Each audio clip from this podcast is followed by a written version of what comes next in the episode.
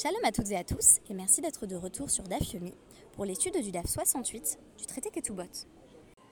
Le grand défi du DAF Yomi, c'est d'enregistrer tous les jours, même quand je ne bénéficie pas des conditions optimales d'enregistrement. Aujourd'hui, je n'ai pas la possibilité de rester au calme pendant un temps suffisant pour pouvoir enregistrer ce podcast. Par conséquent, je suis actuellement assise sur un tronc d'arbre dans la rue, à deux pas de la crèche où je dois aller chercher ma fille dès la fin de cet enregistrement. J'espère que vous apprécierez l'authenticité de cette situation d'enregistrement. Et d'ailleurs, l'inconfort relatif du tronc m'a fait penser à notre référence du jour, la princesse au petit pois. En effet, on reconnaît une véritable princesse au fait qu'elle ne supporte aucun inconfort. Voilà qui m'a fait songer aux réflexions de la Guémara sur la classe sociale. Nous avions déjà montré hier, à travers divers exemples, que les sages allaient prendre en compte le fait qu'il est beaucoup plus difficile pour quelqu'un de perdre le confort auquel il ou elle était habitué que de vivre dans un relatif inconfort, mais que l'on a toujours connu. L'exemple qui nous avait été donné, parmi d'autres, mais sans doute l'exemple le plus vivace, c'est celui de Rabbi Nehemia, l'un des sages qui avait l'habitude de dîner d'un plat de lentilles. Voici qu'un jour un pauvre vient le voir, qui avait jadis été riche. Rabbi Nehemia lui a dit Eh bien, Veux-tu partager mon plat de lentilles? Cet homme affamé n'a pu qu'acquiescer. Mais il en est mort, tant il était peu habitué à consommer des plats aussi modestes. Aujourd'hui, on se repose la question des sacrifices que serait prêt à faire celui qui n'a jusqu'ici vécu que dans l'opulence.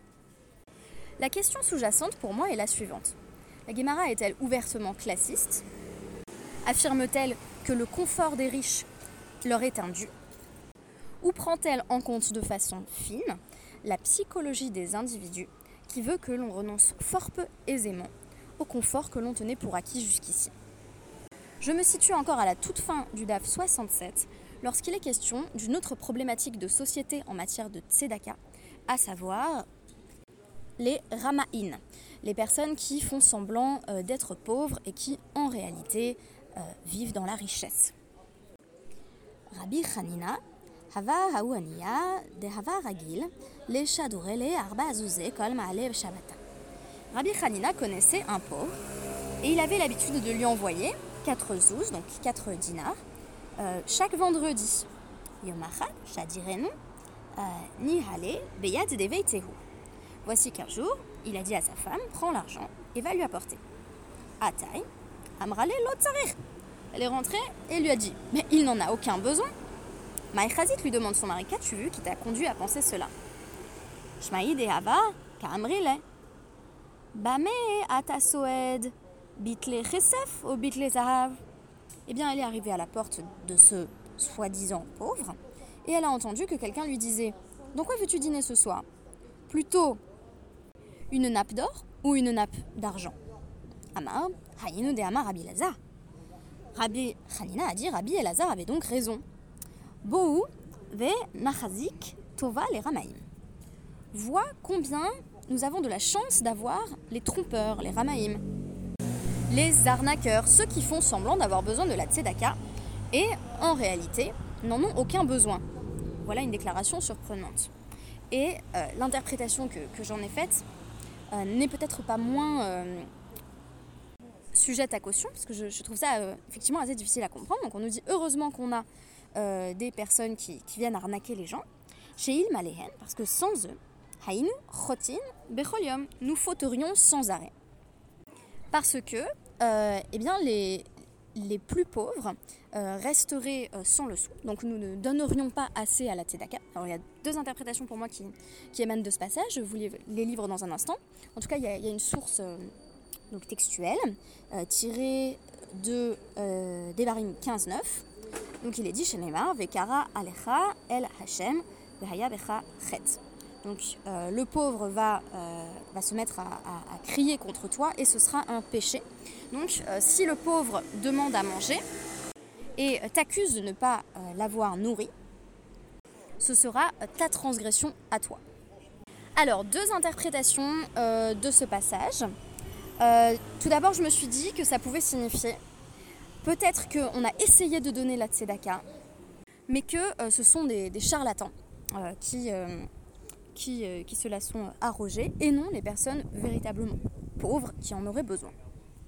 Alors, cette explication ne me convainc pas, parce que cela signifierait qu'on dit, bon ben, tant que j'ai fait ma part, j'ai essayé de donner à quelqu'un, eh ben c'est pas grave s'il n'y a pas assez à manger pour ceux qui sont véritablement pauvres, parce que euh, j'ai fait mon possible. C'est-à-dire que quand je donne à quelqu'un, je peux pas vraiment savoir, sauf dans le cas effectivement de, de, l'épouse euh, de Rabbi Hanina, où il y a vérification a posteriori, je peux pas savoir si cette personne est vraiment pauvre ou pas, et je vais pas lui demander euh, de me démontrer qu'elle est vraiment pauvre. Enfin, je, sais pas, moi je prends tout, tout le temps le métro, bah, il y a toujours des pauvres qui disent j'ai pas mangé depuis deux jours, etc. Bah, je vais pas lui dire prouve-moi que t'as pas mangé. Euh, il faut donner en fait. Donc comment on pourrait interpréter ça? Euh, Ce qui me semble le plus logique, c'est de dire que euh, ça signifie heureusement qu'il y a les, arnaqueurs, les charlatans, parce que les personnes qui ne donnent pas la tzedaka peuvent s'abriter derrière leur présence pour dire qu'elles ne donnent pas. Auquel cas, j'ai l'impression qu'il y a quelque chose d'ironique dans cette déclaration et qu'il faudrait y voir une critique sous-jacente du fait qu'en réalité, on donne fort peu la tzedaka. Donc en gros, heureusement qu'on a euh, les charlatans parce que comme ça on se trouve de bonnes excuses. En effet, quand on voit une personne a priori pauvre se présenter euh, sous nos yeux, on dit bah je vais peut-être pas donner à cette personne-là parce que c'est peut-être une personne qui vient euh, m'arnaquer, me soutirer de l'argent et qui n'en a en réalité aucun besoin. Et donc, heureusement qu'ils sont là parce que si cette personne est vraiment pauvre, alors on vient de faire une grave transgression en ne lui donnant pas. Essayons d'espérer que il se soit s'agit d'un simple charlatan. Sous-entendu, euh, il s'agit de, remettre en question euh, nos propres motivations quand nous affirmons ne pas vouloir donner. N'espérons pas que la personne que nous avons en face de nous soit un charlatan. Donnons qu'il s'agisse d'un charlatan ou non, c'est-à-dire prenons exemple sur euh, Rabbi Hanina. Rabbi Chia Barav Difti va aller plus loin en affirmant au nom de Rabbi Yoshua ben Korcha Kol Hama'alim Enav min tzedaka, toute personne qui cache ses yeux, qui détourne les yeux de la tzedaka, de la justice, c'est-à-dire de la nécessité de donner une partie de ses revenus aux personnes qui sont dans le besoin, euh, qu'elles soient nées pauvres ou qu'elles viennent de tomber dans la pauvreté, c'est peut-être le ridouche du Daf d'hier, Keilu Oved Avodazara, c'est comme une personne qui fait de l'idolâtrie. Alors pourquoi est-ce de l'idolâtrie? Parce qu'il y a un parallélisme entre deux psukim qui euh, évoquent l'un la nécessité de donner et le second l'idolâtrie. Donc le premier c'est toujours euh, Devarim 15.9. Hishamer lecha ben im belial begomer. Donc euh, qu'il n'y ait pas une pensée basse, une pensée mesquine dans ton cœur, de sorte que tu ne donnes pas à la personne qui, te demande, qui t'implore. Ortiv hatam. Et il est également écrit belial au sujet de personnes qui commettent l'idolâtrie sachant que euh, Bélial euh, désigne euh, ce, qui est vide, ce qui est mauvais, et non pas un démon comme ce sera le cas par la suite, notamment dans la chrétienté. Donc de même que le terme Bélial est employé pour l'avodazara, pour l'idolâtrie, quelque chose qui est, répugnant, qui est malpropre, on emploie aussi Bélial pour le fait de ne pas donner, et donc Afkan, avodazara, c'est aussi une forme d'idolâtrie. Alors, j'avais deux approches à proposer là-dessus. Euh, la première, elle vient vraiment du pasouk. C'est euh, Ishamer lecha pen yedava im belial. Euh, prends garde à te trouver des, auto-justifications. Prends garde à ce que n'émerge dans ton cœur, donc dans le contexte évidemment de, de la Torah et de la Gemara va désigner le siège de la pensée, à ce qu'il ne germe quelque idée. Comme par exemple ce qui a été présenté précédemment, à savoir Oh, mais si c'était pas un vrai pauvre, et si c'était un charlatan? Donc, euh, fais attention à ces idées-là et euh, à ces auto-justifications. Et par ailleurs, moi, la première chose à laquelle j'avais pensé, c'est tout simplement euh, le culte de la matérialité.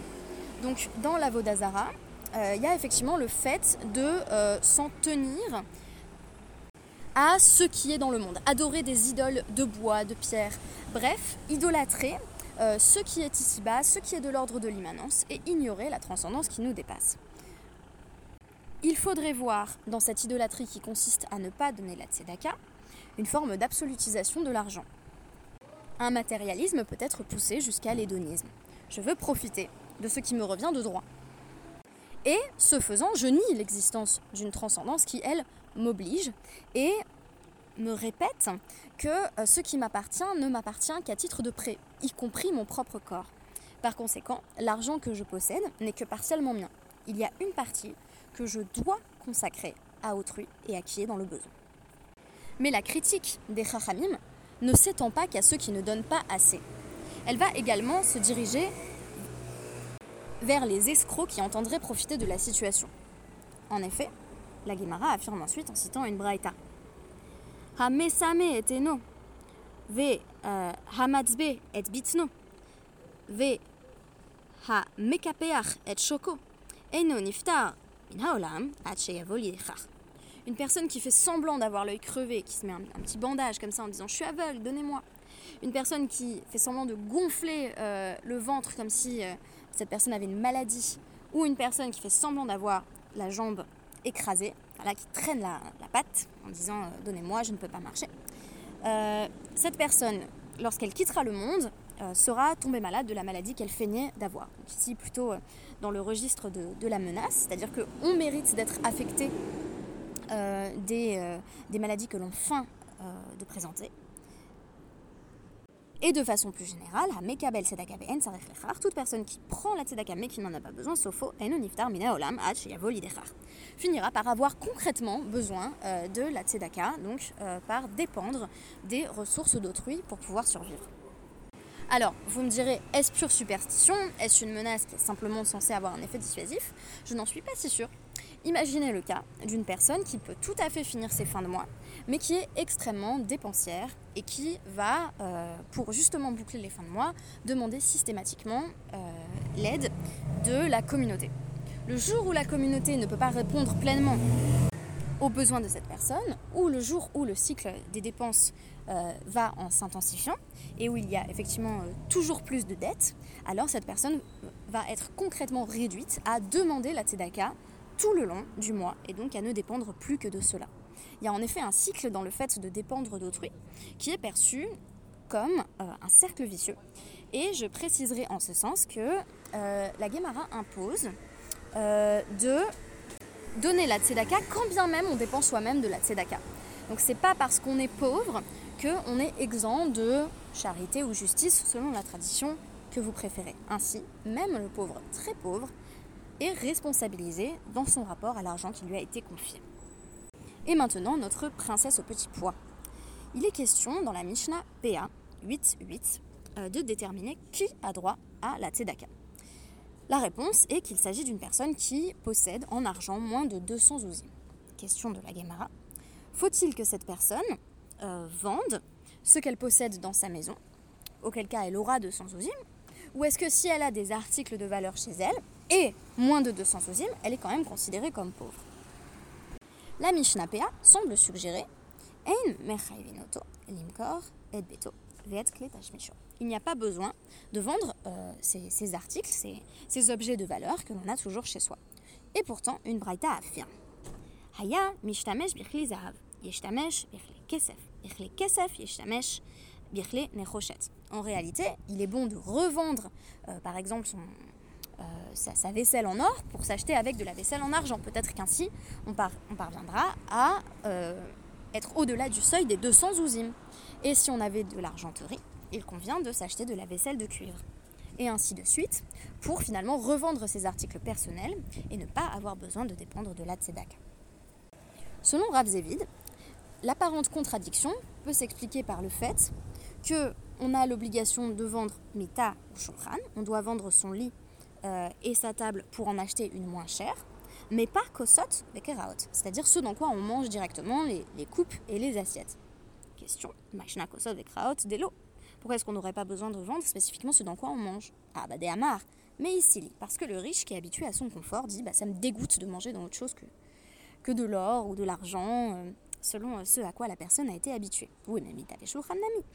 Mais pour le lit et la table, la personne va aussi dire non mais moi j'en veux pas de ta table Ikea, euh, j'ai une table qui, m'a coûté 5000 euh, euros.